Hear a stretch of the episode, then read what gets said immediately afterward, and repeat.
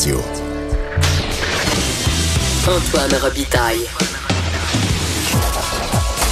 Le philosophe de la politique. De 13 à 14. Là-haut sur la colline. Cube Radio. Ben, notre compteur est là, Jean-François Gibault, euh, compteur, mais accessoirement directeur de la recherche à QMI, pour nous présenter le baillon pour les nuls. Bonjour, Ben oui, bonjour, bonjour Antoine. Le, Oui. ba- le baillon pour les nuls, donc on sera pas dans les chiffres, ça va faire changement. Oui. On va être dans la, dans la procédure Parce que parlementaire. Toi, tu as été dans les officines, dans Oui. les officines péquistes. Euh, Euh, tu, connais ça, là, pendant combien de temps? Pendant 17 ans. Oh, yo, yo, yo. Ouais, pendant 17 ans. Donc, et- tu as vécu de ces moments-là. Comment ça se... ben, D'abord, pour- pourquoi un baillon? Comment ça fonctionne? Puis comment ça se passe dans un couloir? Bon, d'abord, pourquoi un baillon? Parce que euh, dans notre système euh, parlementaire, euh, essentiellement, quand un gouvernement est majoritaire, comme c'est le cas pour M. Legault actuellement, ben l'opposition a, a très peu de pouvoir, en fait. Et son réel pouvoir, c'est celui du temps.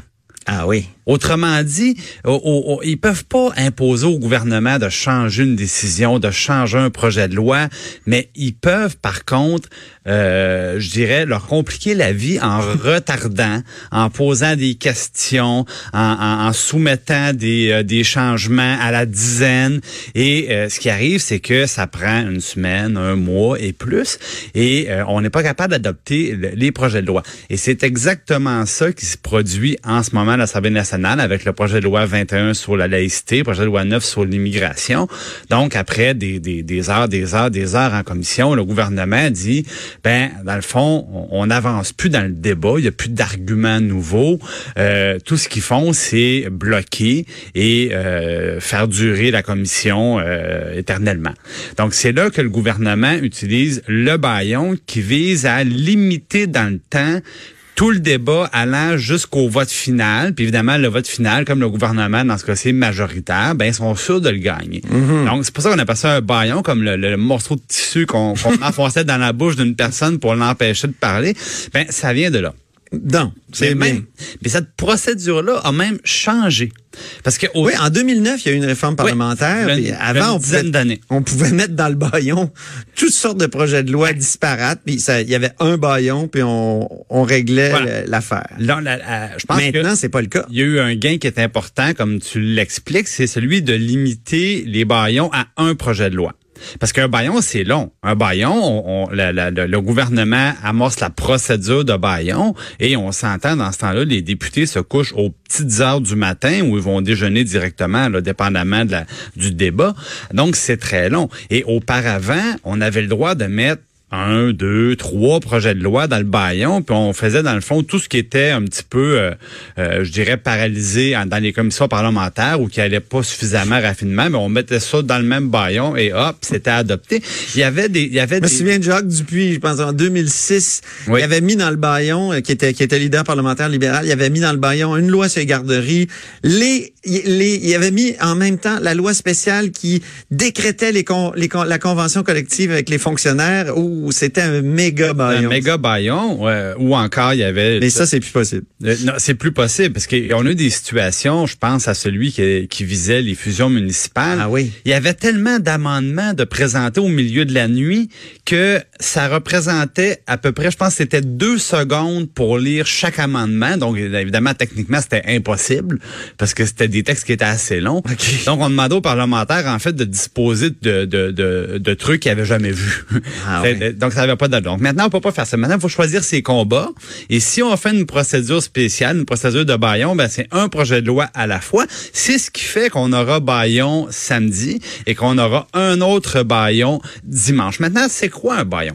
Un baillon, c'était euh, tout simplement une motion. Donc, le leader du gouvernement, celui qui est responsable des travaux de la Chambre, dépose et qui propose de suspendre un paquet d'articles du règlement de l'Assemblée nationale. Donc, c'était ça jusqu'à 2009. Et là, c'était une litanie. On suspend telle mesure, on suspend tel privilège parlementaire, on suspend... Et, et là, l'opposition cherchait des failles. Et des fois, on en trouvait. Ah, OK. Alors, des fois, ce qui arrivait, c'est qu'il manquait une petite disposition du règlement qui n'était pas suspendue par la motion.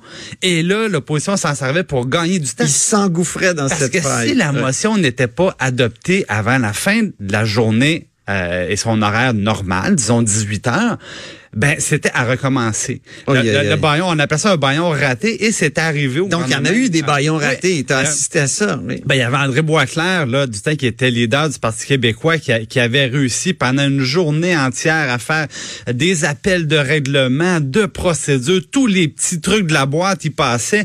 Je me souviens du député Daniel Turp aussi, qui lisait euh, une pétition, un nom à la fois. Ah, il lisait les signataires, lent. le nom des signataires. Chaque signataire, ça avait duré une éternité, mais à la fin de la journée, la fameuse motion était pas adoptée et le gouvernement avait échoué à faire son baillon. Il fallait tout recommencer. Maintenant, on a un petit peu, je dirais, standardisé tout ça. Ah bon, OK. et non donc, seulement euh, c'est un baillon à la fois, mais maintenant, il y a une procédure bien établie qui fait en plus sorte difficile que- de trouver une faille. Ouais, c'est plus possible même. C'est plus possible. Et là, ce qu'on vient faire, c'est qu'on on vient limiter dans le temps. On dit bon, ben maintenant, il, il pourrait y avoir encore une, une plénière où on discute d'amendements euh, qu'on va apporter, puis il va en avoir des amendements en fin de semaine. Mm-hmm. le, le ministre Joël Barrette nous l'a indiqué. Mais sauf que là, on va dire, on, on peut en parler, mais pendant une période, par exemple, maximum de deux heures. Et là, chaque étape de, de, de l'adoption normale d'un projet de loi est limitée, puis on sait qu'à la, à la fin, à la fin du processus, évidemment, ça va être, ça va être adopté. En terminant, tes souvenirs de Bayon, ton meilleur souvenir de Bayon?